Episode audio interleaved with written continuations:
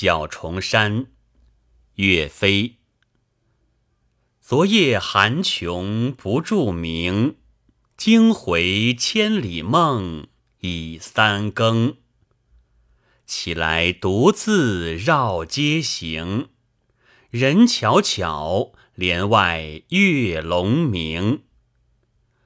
白首为功名，旧山松竹老，祖归程。欲将心事付瑶琴，知音少，弦断有谁听？岳飞的《满江红》词壮怀激烈，是脍炙人口的佳作。这首《小重山词》。是用另一种艺术手法表达他抗金报国的壮怀。岳飞抗金的壮志，不但受到赵构、秦桧君臣的记恨迫害，而同时其他的人，如大臣张俊、诸将张俊、杨仪中、刘光世等，亦进行阻挠，故岳飞有曲高和寡。知音难遇之叹，《小重山词》就是书写这种心情的。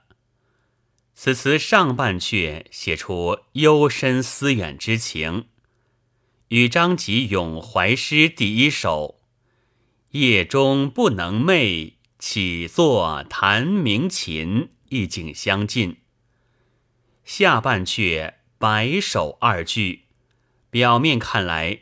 似乎有些消极情绪，但实际上正是壮志难酬的孤愤。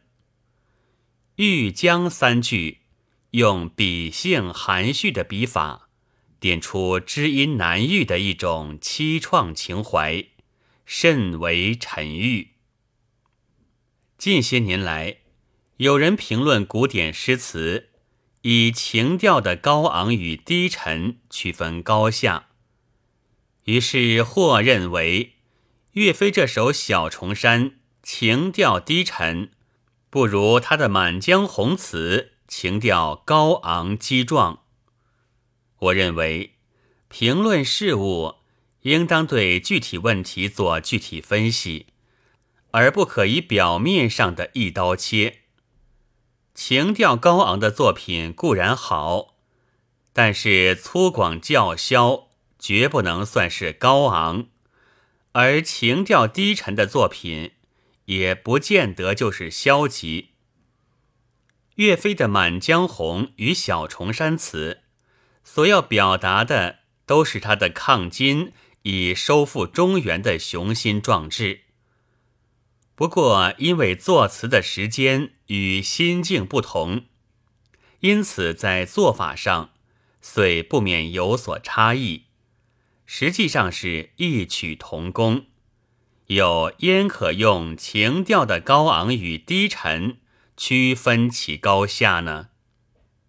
况且作词与作散文的方法不同，作词常是要用笔性浑融、含蓄蕴藉的方法，表达作者的幽情远旨，使读者吟诵体会，余味无穷。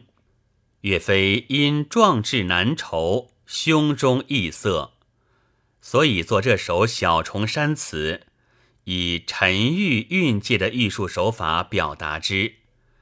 这也正是运用词体之特长。正如张惠言论词时所谓：“道贤人君子忧曰怨匪不能自言之情。”低回夭渺以喻其志者，评赏词者应当懂得这个道理。我所传《灵犀词说》论岳飞词的绝句说：“将军家具是征船，三十功名路八千。一种壮怀能蕴藉，诸君细读小重山，即此意也。”本文作者妙月朗读，白云出岫。